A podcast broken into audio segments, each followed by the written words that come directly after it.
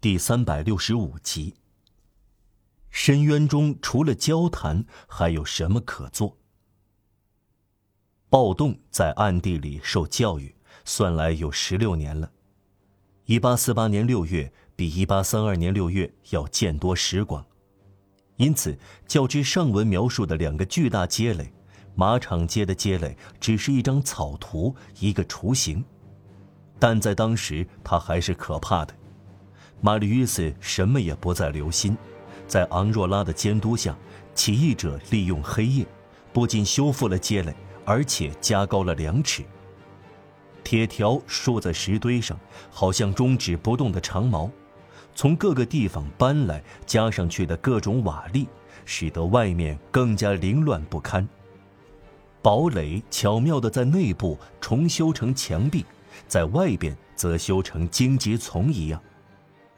重建了十级，使人就像登上城堡的城墙一样。清理了街垒内部，腾出了楼下大厅，将厨房改成战地医院，给伤员包扎好，收集散落在地上和桌上的火药，融化弹头，制造子弹，清理绷带，分发扔下的武器，清扫堡垒内部，捡起碎屑，抬走尸体。把死人放到蒙德图小巷，摞成一堆。这条小巷一直控制在他们手里。这地方的石块都是红艳艳的。死尸中有四个成交的国民自卫军。昂若拉派人将他们的制服摆到一边。昂若拉建议睡两个小时。昂若拉的建议就是命令，但只有三四个人听从了。佛以利用这两个小时，在小酒店对面的墙壁上刻下这句题词：“人民万岁。”这四个字用一颗钉子刻进历史。一八四八年，墙上还清晰可见。三个女人利用黑夜停火，终于消失了，这能让起义者更自在的呼吸。他们找到办法，躲到附近的楼房里。大部分伤员能够，而且还想战斗，在改为战地医院的厨房里摆放的床垫和草捆上，有五名重伤员，其中两名是保安警察，保安警察最先得到包扎。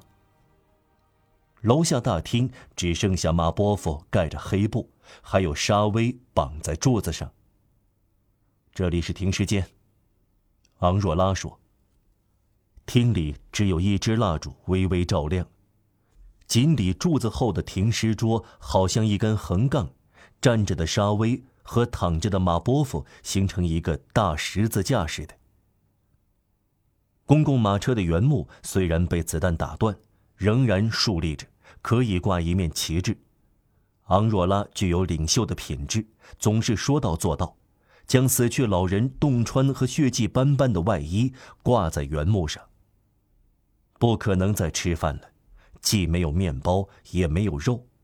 街垒上的五十个人在这里等待了十六个小时，很快就把小酒店里不多的食品吃光了。每到一定时候，凡是街垒不可避免都要变成美杜莎号木筏，必须忍饥挨饿。在六月六日这个斯巴达式的日子的凌晨，圣梅里街垒中。让那回答围住他要吃面包的起义者说：“干什么？现在是三点钟，四点钟我们都要死了。”由于没有吃的东西，昂若拉禁止喝酒，他禁止喝酒，只分配水。有人在地窖里发现了满满十五瓶酒，封得很严密。昂若拉和孔布菲尔查看过了。孔布菲尔上来时说：“这是于什路老爹的老底。”他先是开食品杂货店的，这应该是真正的葡萄酒。伯爵爱指出，幸好格朗泰尔睡着了，要是他站在旁边，要救出这几瓶酒可就难了。昂若拉不顾大家啰嗦，不准别人碰这十五瓶酒，为此他让人放在马波夫老爹躺着的桌子下面，当做圣品。约莫凌晨两点钟，点了人数还有三十七人，天开始放亮。刚刚熄灭、重新插在石头凹式的火把，街垒内部像在街上圈起来的小院子，沉浸在黑暗中。透过恐怖的朦胧曙光，酷似失去操纵的航船甲板。来来去去的起义者像一团团黑影在活动，在这可怕的暗影幢幢的巢穴上方，寂静的高楼显出青灰色，楼顶的烟囱呈灰白色，天空似白胜蓝，捉摸不定，令人赏心悦目。飞鸟掠过，发出欢快的叫声。街垒底部的高楼朝向东方。屋顶有玫瑰色的反光，四楼的天窗上，晨风拂动死者的花白头发。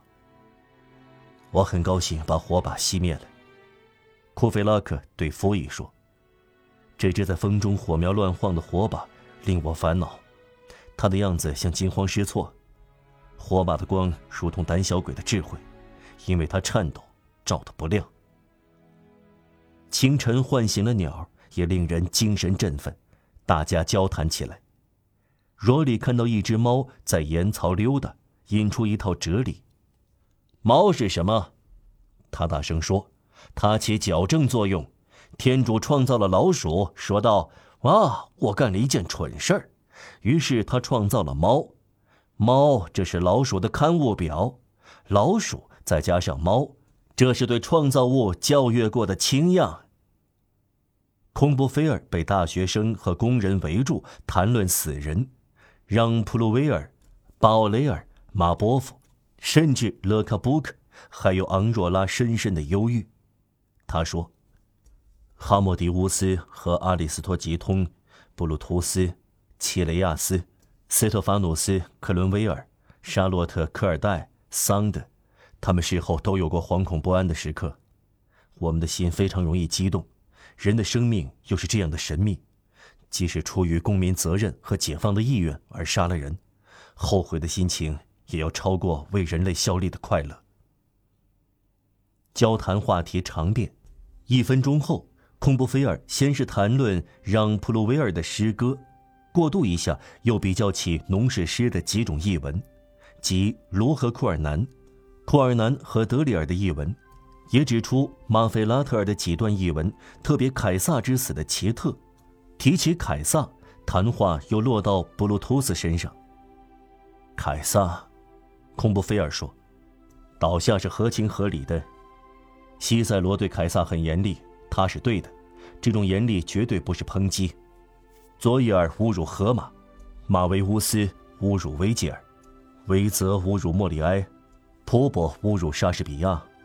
弗雷龙侮辱伏尔泰，这是嫉妒和仇恨的古老法则在起作用。天才招来谩骂，伟人总是或多或少受到辱骂。但佐伊尔和西塞罗这是两回事。西塞罗想通过思想来伸张正义，同样，布鲁托斯想通过剑来伸张正义。至于我，我谴责后一种正义，就是指剑。可是古代容许这样做。凯撒侵犯了卢比孔河。他把来自人民的要职看作来自自身，元老们入场时也不起立，就像厄特罗皮厄斯所说的：“国王所为近乎暴君，像暴君一样统治。”这是一个伟人，要么说活该，要么说好极了，教训要深刻的多。他受了二十三处伤，也不如耶稣基督额角上挨到的唾沫令我感动。凯撒被元老们刺死，基督挨仆人的耳光。